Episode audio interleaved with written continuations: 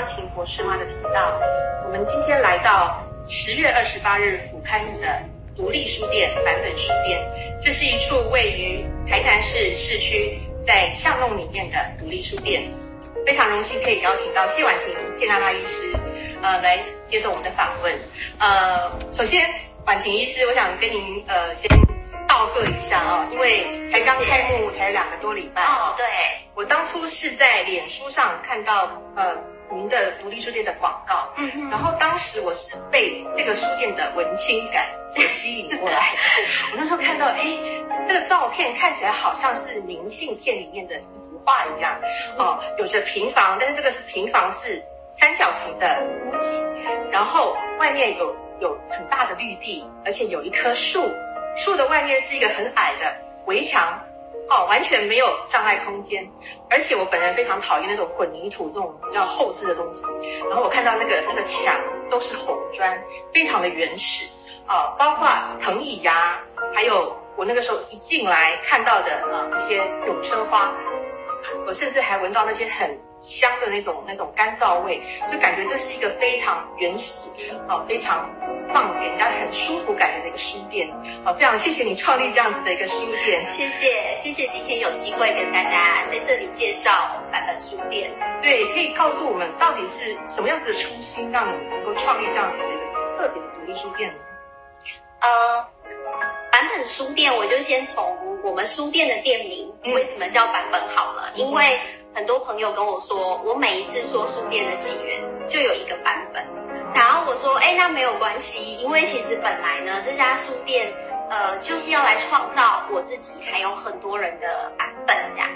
那为什么会叫版本书店？比较核心其实是因为，呃，我自己从事的是安宁照护的工作。那安宁照护的工作，在一般人的理解里面，就是跟呃所谓的善终最后一里路有关系这样子。但实际上更精确来讲，呃。安宁照护其实它是一种身体、心理、灵性，还有社会关系，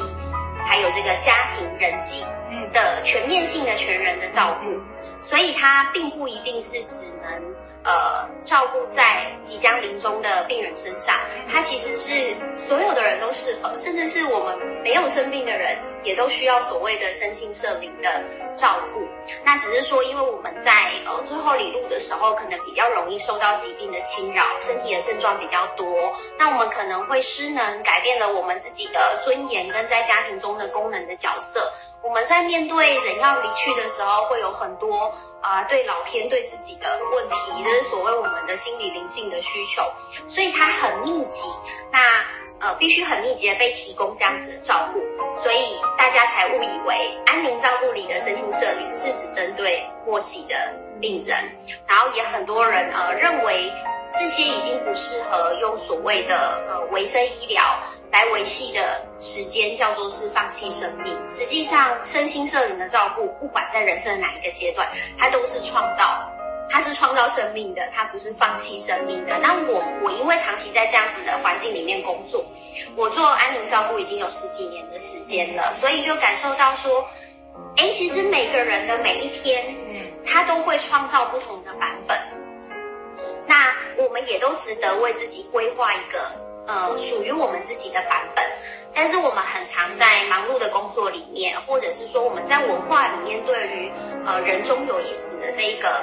呃，这件事情的机会，我们常常都把它搁在那里，我们就不去规划。没错，那最后就变成是别人来规划。没错，对，所以这就不是你要的版本。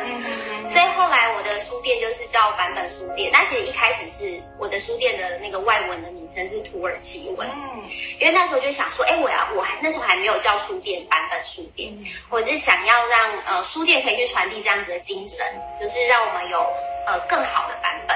后我们也可以去呃羡慕别人的版本，嗯，然后我们也可以去打造自己新的版本。然后我就把“版本”这两个字丢上去 Google 翻译里面，可以看看各国的版本的字它是长什么样子。结果我就看到土耳其文非常的可爱，它的发音可能类似像 Surun 这样子的发音，但是大家看那个字体的话，就是。呃，它中间有两个很像 U 的字，但上面有两两点，对，这是呃他们的这个字母然后你把这个字就是放在眼前看的时候，就会觉得很 很对称、很可爱，而且这两个有点点的 U，就很像是一个人的笑脸跟他的眼睛。确实那人生在世，其实大多数很多时候是辛苦的。那我们也在这些磨难里面去创造意义跟幸福。所以其实，呃，无论是原本就很开心的事情，或者是现在暂时让我们觉得很痛苦的事情，呃，经过打磨之后，应该都是要让我们感觉有意义、会笑开的。所以那个时候也很希望在社区里，呃，打造一个这样子的据点，让所有的人也未必是想要了解。呃，所谓的安宁照顾的人，他进来这里，然后他都可以笑着离开。可能是今天上班很不开心，他来这里看看书、聊聊天、喝杯饮料，然后他可以呃从书里面找到一些对话，找到一些慰藉，那呃都可以笑着出去，每一天都是开心的，是一个新的精装版本的自己。所以我就好喜欢这个土耳其文，所以书店的。呃，中文跟外文的名字就是这样来的。那大概也就说明了，就是这家书店其实想要呃给进来的人的东西这样子。那背后另外一个呃比较跟医疗层面相关的理由是，我们现在国家有一些法律，比如说《病人自主权利法》。在推广，我们可以就是事先帮自己写下一些医疗的决定这样子。但是，呃，我们今天想要为自己规划的时候，如果叫你走到医院里面，你会想要走进去吗？不会，就不会想要走进去嘛。我一直都觉得这件事情很奇怪，所以呃，我们就会出来做推广，然后比如说办。会教讲座啊，然后或者是说我们会到一些呃长照或者是日照的据点去演讲啊。可是呃，其实这样子的角色还是会很像很怪，因为就变成说医院派我出来，然后我今天就是嗯性之所至，觉得我应该要规划一下我的人生。然后结果就看到某某医院派了某某医生，虽然我我不是进到医院里面去，可是这样看起来就很像，哎，你是不是要来告诉我我有什么问题？时间剩下不多，要赶快规划。所以一直觉得规划这件事情，它是非常普适性，而且它是非常生活化的。有没有可能，我们这一群在做这个领域的医疗人员，可以有一个据点，可以有一个舞台，但是我们不是用这样子觉得很有距离，或者好像就是一种疾病代表的那个样子来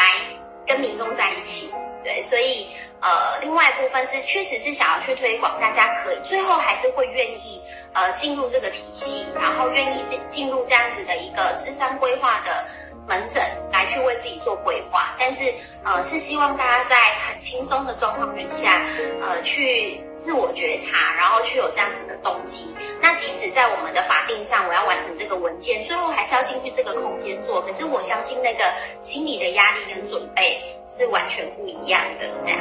对我曾经在我的粉砖上面写过说，万一有一天我退休，我希望。能够到图书馆做义工，或者是到书店去去服务这样子，因为我觉得书店就是一个非常宁静的一个场所。我们每个人都只有一个生命，可是借由阅读，我们可以读到别人的生命。像那个贾伯斯，他说，你想能让他现在有这样子大的成就，就是因为他小时候他家乡里面的一间图书馆。然后像那个呃，Elon Musk。他也他也是小时候读了很多科幻小说，来造就他那些要要要到火星上带我们人类到火星的这种创举。所以书真的是一个非常能够让你身心灵能够宁静的一个东西。而且您今天把这个书带入社区，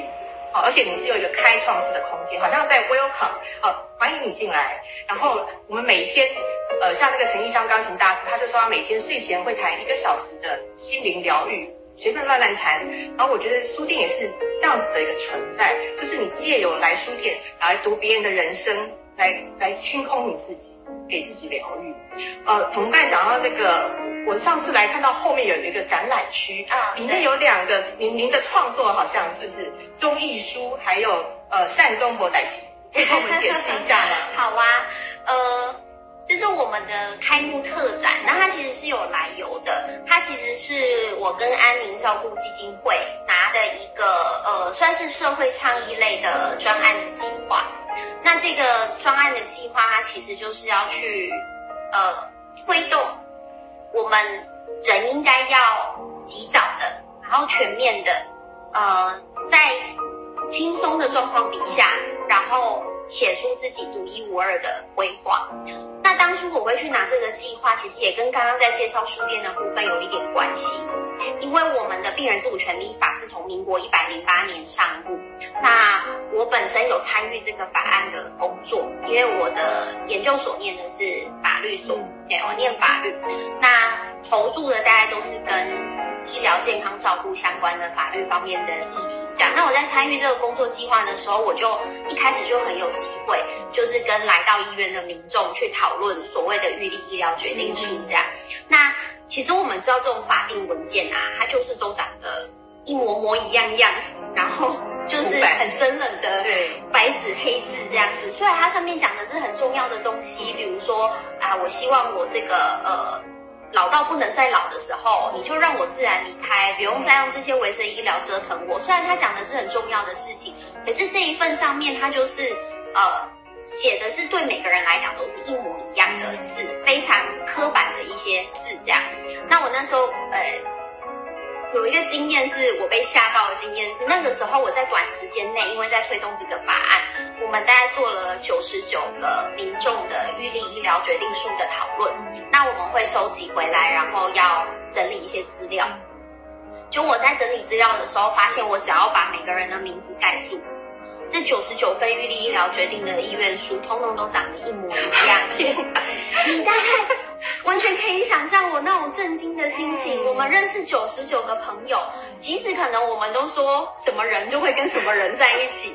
但是就算是很合的朋友，我们也一定都会同意你跟我是不一样的。对，更何况是我们讲说最后一里路这么重要、这么私密，又可能隐含着很多我们。害怕或不知道的未知的事情的这一里路，怎么可能你的会跟我的一样呢？对，所以那个时候我就想说，哎，刚好安宁照顾基金会有提供这个机会，让我们去做一些社会倡议的事情。我就想要把我的感受，这是属于一个医生的感受，把它还给这个社会，还给这个社区，来告诉大家说这件事情很重要，没有错。可是我们应该要怎么做？才能对自己有帮助，也就是说，未来啊，照顾你的所有的人，包含医疗团队，才会真的知道你要的是什么，什么是属于娜娜医生你要的最后一路，什么是属于 May 老师你要的最后一里路。我觉得这件事情非常的重要，所以那时候拿了这个计划，呃，之后在后面的展览有一部分，它就是叫做中医书。那我觉得我们的中我们的中文真的是很美，这个中就是。结束，嗯的那个钟，那讲的就是我们人生的结束，人生的这个棋局要结束的钟。那啊，我们讲 final final wish，中意就是 final wish。我们常常在讲最后的意愿，然后像外国人会讲啊，你要签 living will，你要签 will，你要签遗嘱。只是说真的，我在这里一定要澄清，让更多人知道，遗嘱是死后给你 你以外的人看的，所以对你的最后一路，呃，我不能说没有帮助啦，但是帮助不大。最重要的是，我们离开人世前，怎么圆满最后这一段路是最重要的。所以我就发展了一个作品，叫做是中医书。那中医书里面其实就把刚提到的人，其实也不只是最后一里路，呃，每一段路我们都很需要的，我可能要去常常去。反省、去思考、去安排、去规划、去道谢、去道歉、去道爱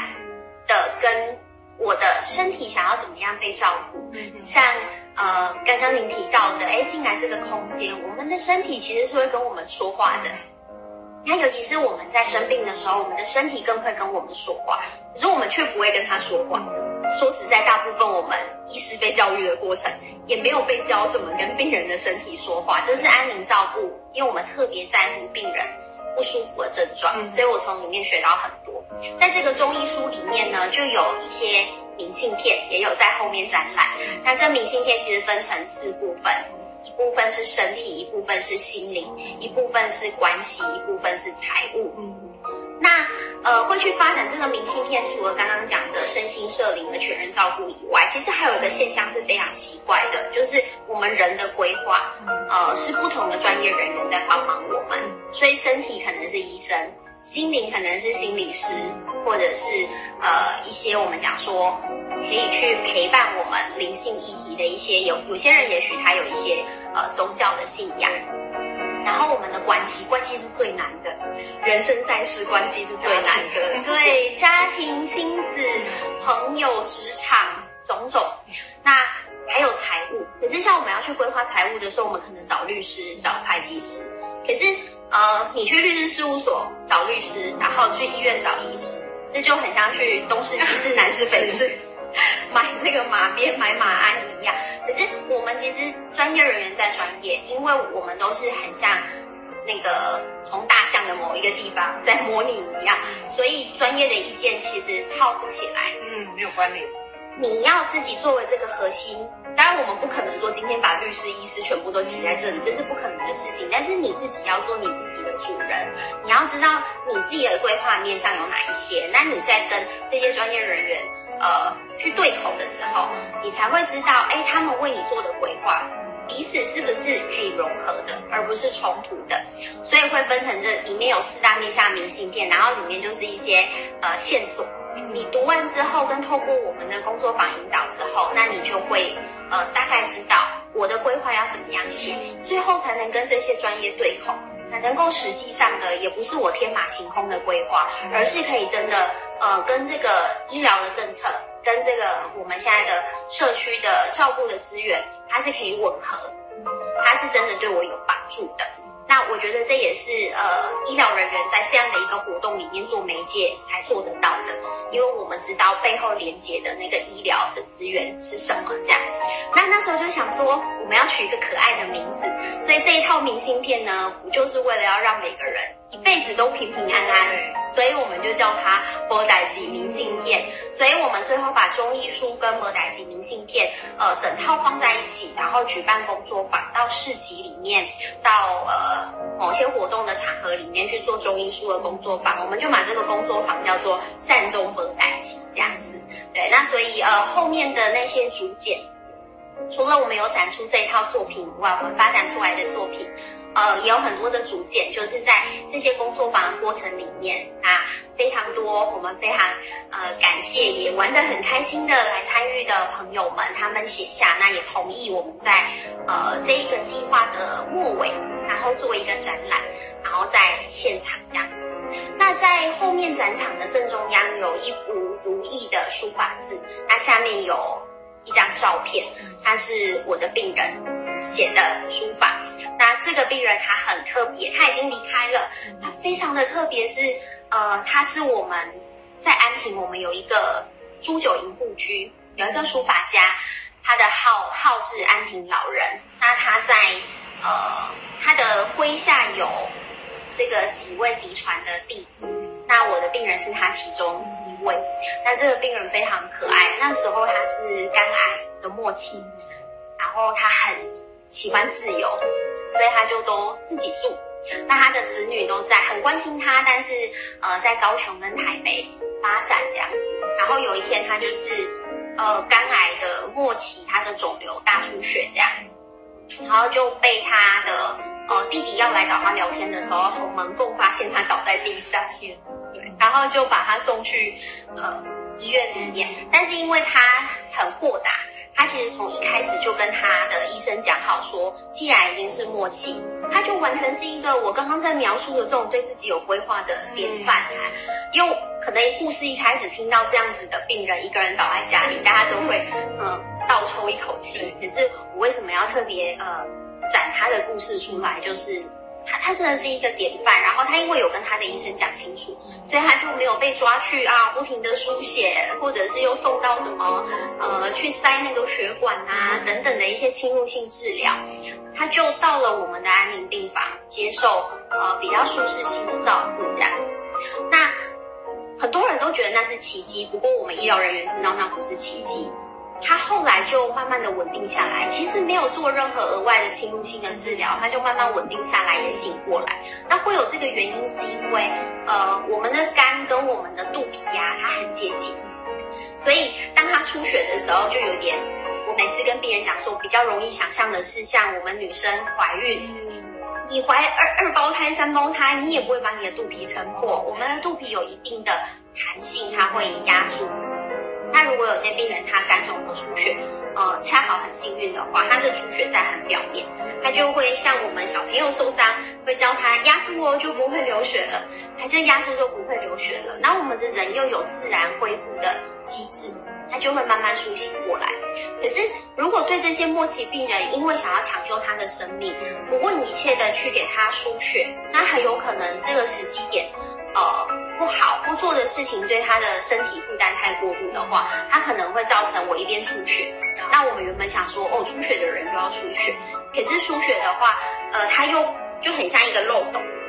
他又到这里又在出血，他就一直用出血的压力去抵抗那个肚皮的压力，结果反而可能走得更快呀。对，也就是说，你用急救的方式，他可能一定不舒服，而且还走得更快。那这个病人苏醒之后，他就很可爱，他就跟我说。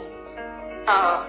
他说我要写书法，然后我就跟他说，我就很天真，有时候医疗人员都实在太天真，不不问世事这样。然后他就我我就跟他说，哎，你醒啦，醒了就可以写书法吧，我们都可以聊天了，怎么不能写书法？他就说不，医生你不懂。他说我拿给你看我的书法，然后他就拿给我看，哦，他就说我跟你讲，这个叫做大楷，我的笔是这么大支，所以我要把我的书法写好，我要运气。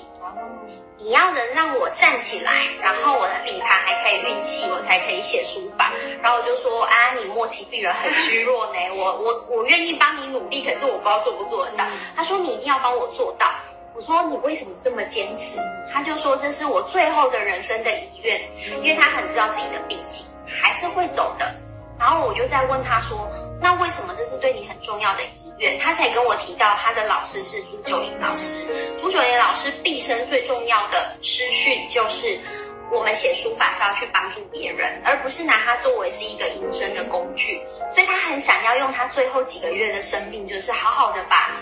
老师教的书法写出来，然后跟更多的人可以结缘这样子，我就说好吧，那我们就一起努力。我从来没有看过 这么努力复健的末期病人这样子，他后来真的把自己弄到可以爬三层楼，然后可以骑摩托车。我很感动的是，其实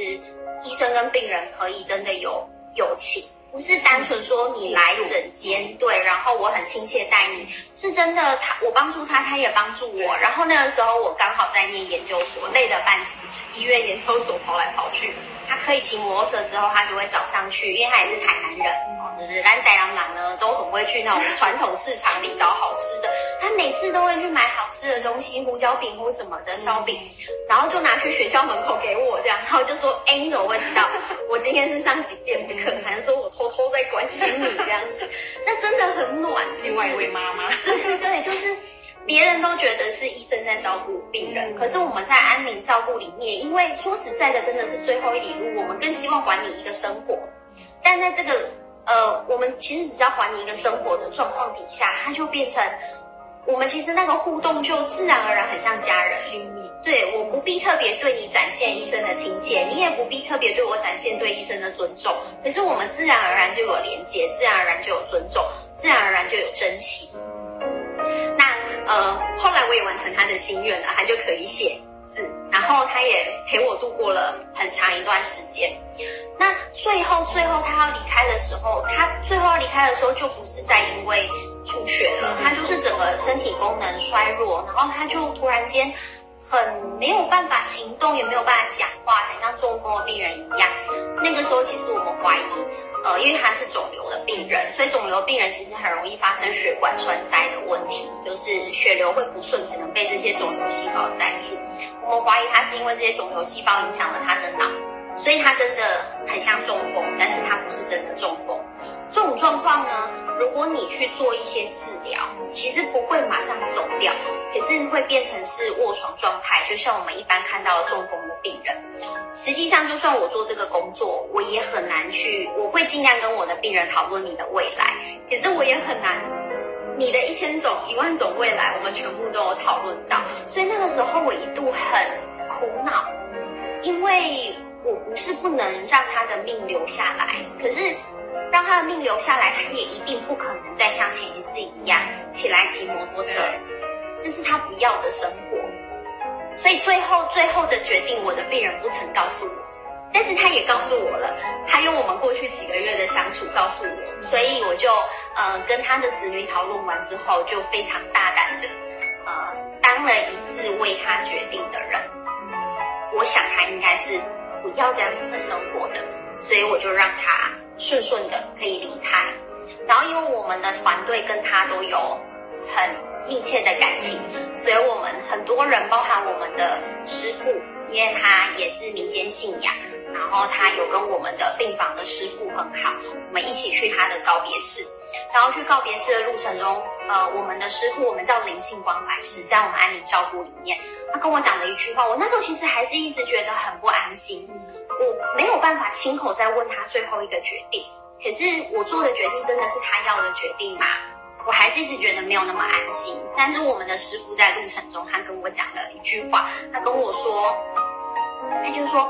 怀婷医师，你知道之前他他就是在做复健那段期间，他有去住过一段期间的护理之家。他说，师傅说我曾经去那边看他，他说，你知道他跟我说什么吗？他跟我说，如果我好起来了。哎，他就是很容易跟别人交朋友，所以其实他在护理之家里有很多朋友，但是他却跟师傅说，如果我好起来了，我一步都不要再踏进来。虽然我一定会想念我在这里交到的朋友，我都不要踏进来。师傅问他说为什么？他说，因为我实在没有办法接受人是这样子躺着的，没有办法自理的。虽然每个人的决定跟感受不太一样，他也不能说其他人的生命就。一定很痛苦或一定不值得，可是他讲得很清楚，他不要。那那个时候我才完全松了一口气，我就释怀了。那我就知道，哦，这个朋友，虽然他大我很多岁，我应该要叫他北北，呃，我就很放心。虽然最后的决定是我下的，但是我下的是他最想要的决定。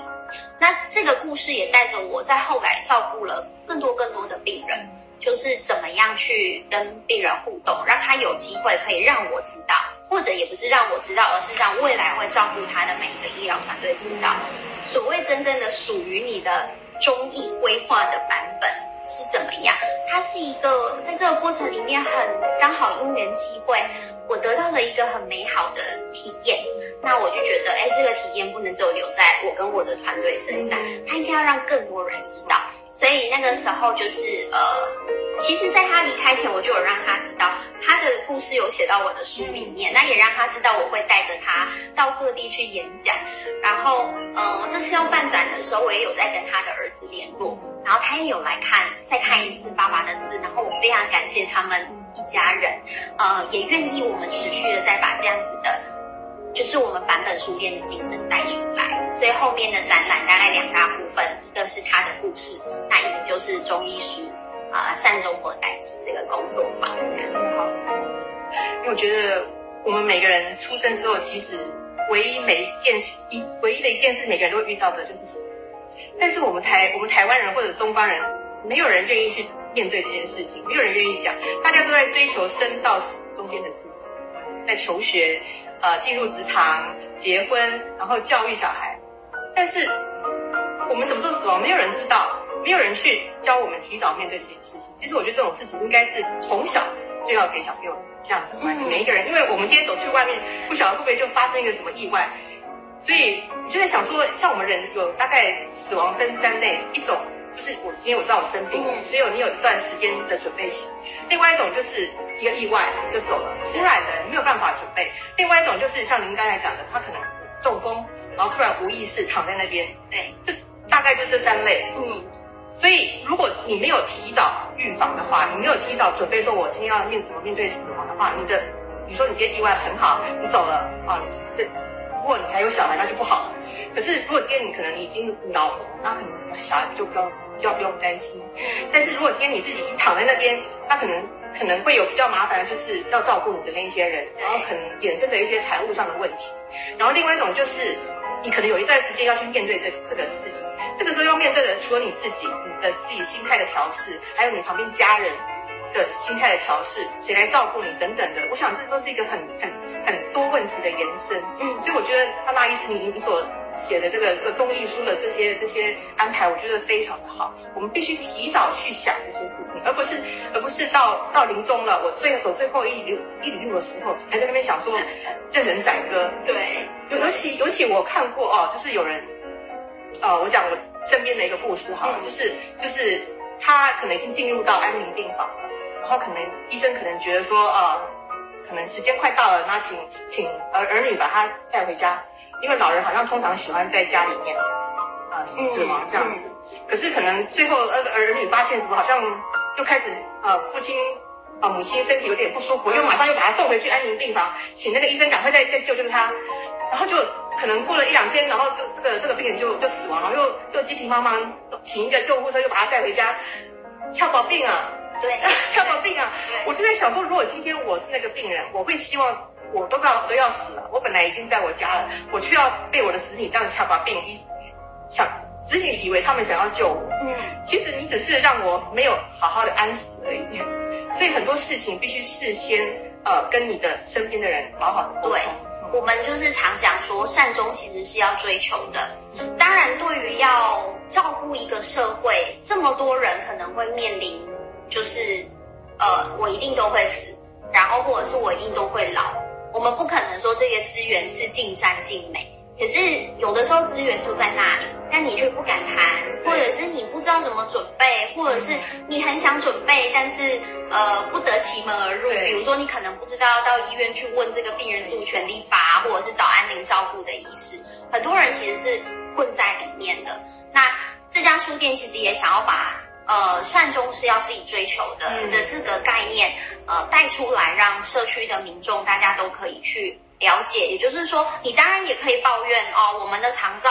我觉得不够理想，但是其实我们应该在这之前应该要回头想。那如果回到我自己个人，我自己个人没有什么好别人干预我不能准备的吧？今天如果我没有准备，恐怕都是我自己个人的问题哦。我可能不愿意去想，我可能不愿意去沟通，我可能不愿意去安排，我可能不愿意去规划。那所谓的追求，其实未必要从呃这么大的体制去追求，其实你可以先从你自己个人来去做追求。那。呃，我们知道走到医院很困难，所以版本书店想要用一个完全不带医疗色彩的呃角色，就是矗立在社区当中。但是我们背后却有这么多，不管是我自己，或者是我有很多几乎是义工班的同事，那来到这里，他们都是喜欢跟人接触的人，也是希望今天我们也许就是像这样子坐下来聊一聊，喝一杯饮料，可是我们可以呃聊出我们对自己善终的。追求，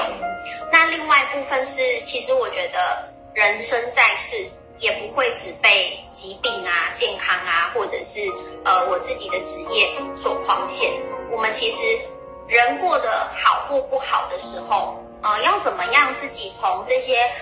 好或不好，它其实都有好处跟坏处。我过得好的时候，我可能心情就很好，可是我可能就会怠惰。我就会失去一些警觉性，或我可能就不会上进。当我过得不好的时候，就会觉得人生很苦，甚至有些人会很想要结束自己，就觉得我好像一定跨不过这个坎这样子。所以不论好或不好，我觉得我们都要去提升对自己的呃更多的认识，然后打开我们更多弹性的空间，然后去呃让我们的生命可以更丰富，因为我们都不知道。明天我们会遇到什么事情？然后我从我的病人身上也很有体悟。我发现其实无关年纪、无关职业、无关他生的病是什么。但是如果他是一个对于生命比较有韧性、比较有弹性的人，其实他到临终的时候，他身体所受到的折腾跟那种精神上的躁动会少很多很多。医生，我有个疑问，就是您在安宁病房看过十十几年的服务？呃，要接近临终的病人，比如说我我把它分三种，一种就是觉得心满意足，我此生无憾；另外一种就是属于比较中庸，反正我也没办法做什么事情，就随他去吧；另外一种属于怨怼，哦，为什么我的子女不理我？为什么这些财产怎么样怎么样？你觉得你在你在病房所所接触到这些比例大概是怎么样？以我们台湾人来说，可能有超过一半以上都。还蛮不甘愿的，好悲惨啊！希望我不是那其中一个。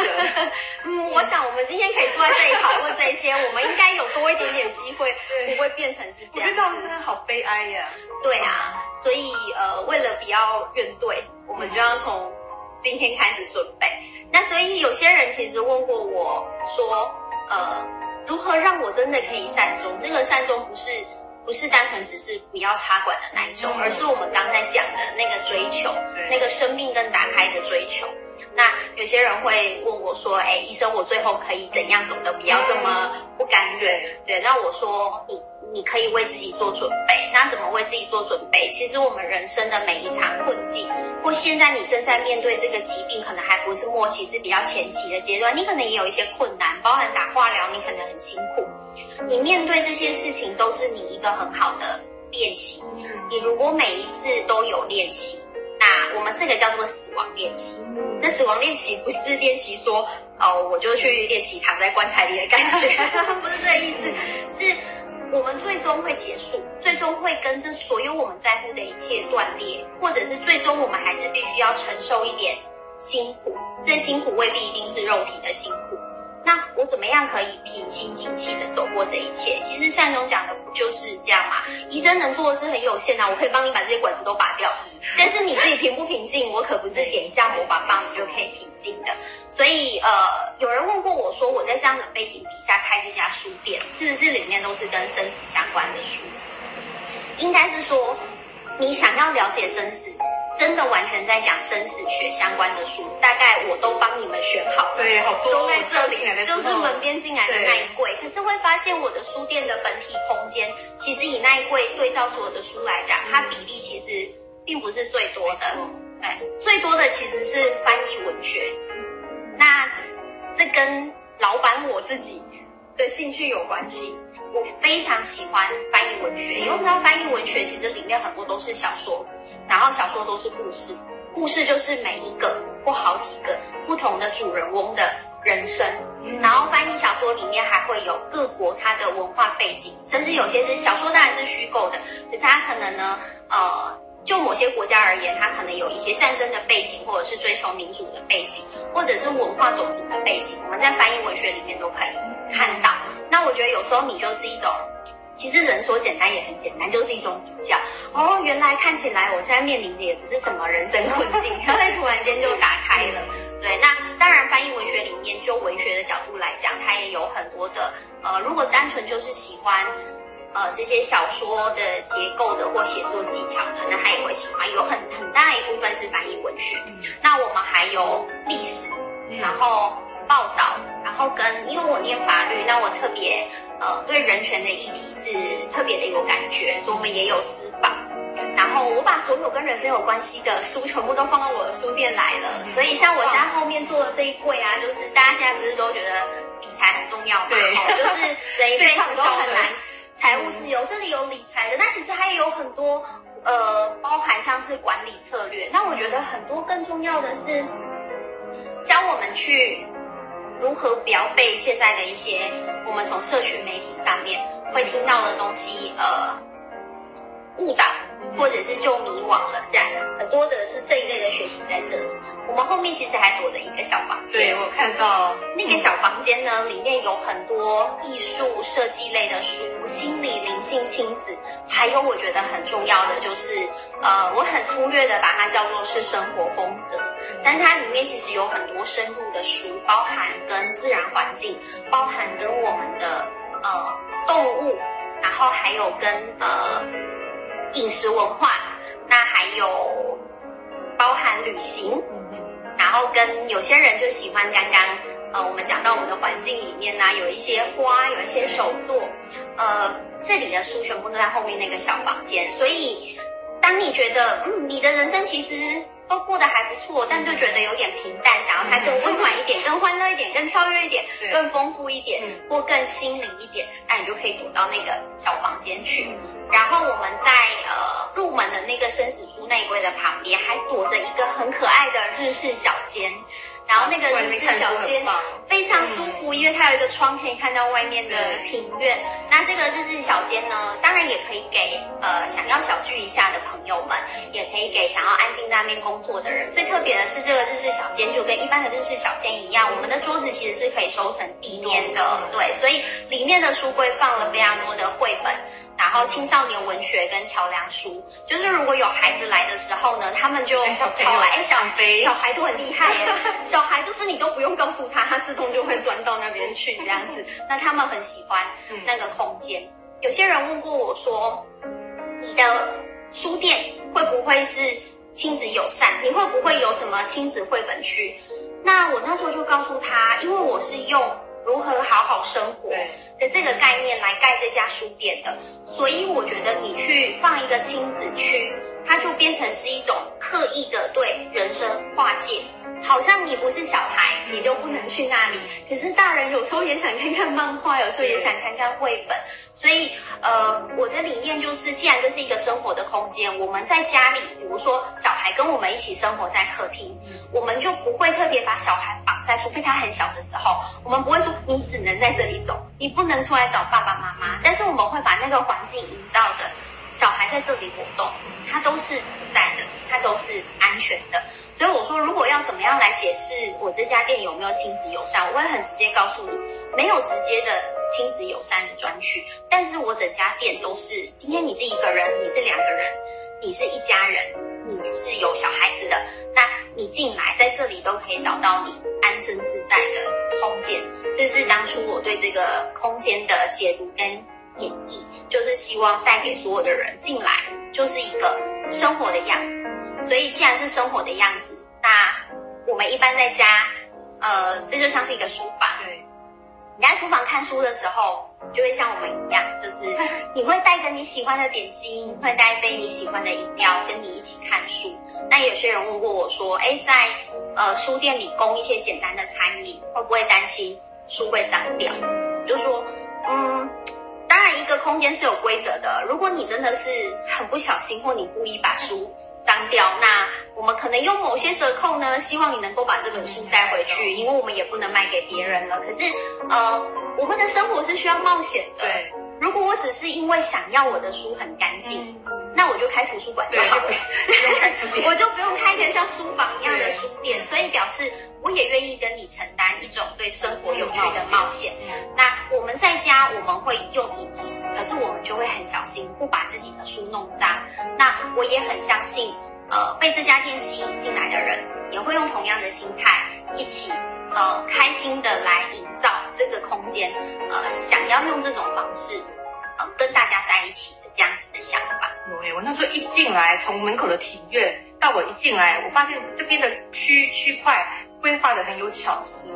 大概有五个五个，比如说这边有个吧台，有个日式，有个这边像书房一样的空间，然后那边的生活区，还有后面的展览区，总共就五五个区块可以给大家自由活动。我这当时就觉得吓到了，而且我好像听到你之后后面还会有二楼，呃，我们二楼有一个小小的空间，那如果有一些比较。闭门式的会议或活动，那或者是说，呃，比较需要大家聚精会神又需要有空间的一些小型的工作坊，那可能就会用后面楼上的空间，或者是后面的一楼的展间跟二楼那个空间，它就可以作为是一个独立的空间，因为之后在这里可能也会导入，呃，就像我们开幕的时候。我们开幕第二天有邀狗医师来到我们的现场，对，那这这都是我们的理念的一个部分。因为其实狗医师就跟安宁照顾一样，它其实在台湾的人与人，尤其是健康照顾上面已经存在很久了。可是我相信知道的人还是很少，因为狗医师一来是狗医师很需要保护。他们真的是很不容易被遴选，而且训练到可以很稳定的陪伴。他们大多陪伴三种人，一种是呃末期病人，所以像我在安宁病房里面就非常熟悉跟狗医师相处。那另外一种是现在在长照机构里面的这些老人，或者是卧床失能的这些长者。那第三种是对于有一些，比如说呃。心智的障碍，或者是像是他的一些呃情绪上面特别的波动，需要稳定被照顾的这一群人，那我们像狗医师在这里服务的时候，就叫做心福犬。心理辅导的心腹犬，但是他们都是在专业的空间里面你才看得到。那呃。可是我们觉得，其实动物辅助治疗应该是在人生的每个阶段都很重要，因为我们也很多人会对自己做动物辅助治疗，就是你会养宠物，然后你可能会爱你家的宠物呢远胜过你的孩子。没错没错，就是我觉得其实人的本性上就有需求，那怎么样让它其实是更呃专业医疗层面的这些好的东西，也可以让民众可以知道，所以我也很庆幸，也很感谢。可能因为我有医疗专业身份的关系，所以像是狗医生协会，我们那天来到现场的是狗医生协会的马鲁医生，那还有一位是导盲犬协会的欧巴医生。那他们就是呃，两个协会都非常的信任我们，然后让他们的训练师，大多数也都是他们的爸爸妈妈，带着他们来到现场，这是非常非常不容易，应该是全台湾第一个，因为这些就像医生不会莫名的突然出现在某个街角一样，我们的狗医生也是，所以呃，刚好我身边有这样子的资源跟媒介，所以。这家独立书店跟其他的独立书店可能也会有一个蛮不一样的区隔，是未来我们带进来的，包含我们未来预计要带进来一些艺术治疗，那都是希望把我们其实在所谓大家以为是最后一里路才能用得到的资源，那把它。呃，亲近的，把它美好的一个部分，呃，直接带到社区来。那如果你觉得你现在的人生阶段刚好很困顿，你就是会用到这些东西，那你就是想要看这一类的书，那希望在这家书店里面，呃，大家都可以找到这些东西。好特别，今天是我第一次听到狗医生，所以宠物可以医疗，然后书也可以医疗，然后音乐可以医疗，然后艺术也可以医疗。对，我非常感谢。饮食，没错，我也可以医疗，非常喜欢吃美食。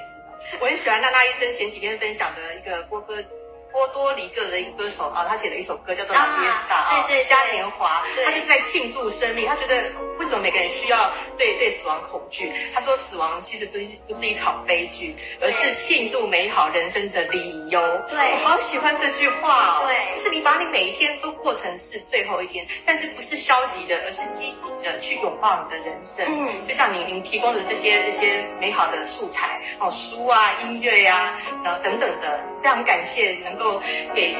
尤其是把安宁带入社区，能够让大家垂手可得。哎，我在家里住在附近，然后我走进来就可以清清洗我一一一天的那个尘嚣，好棒好棒。所以呃，希望娜娜的这个心愿、这个志愿，能够像像一个灯泡一样，啊，一个发光体一样，一传十，十传百，百传千，能够在我们台湾的各个角落发光发热。每个人都可以今天因为看到这个。这个访谈，能够大家呃一起来加入这样子的一个呃社区安宁化的一个这样的计划。好，我们今天非常谢谢我们谢大大医师，感谢您，希望下次还有机会访谈，谢谢您，谢谢。谢谢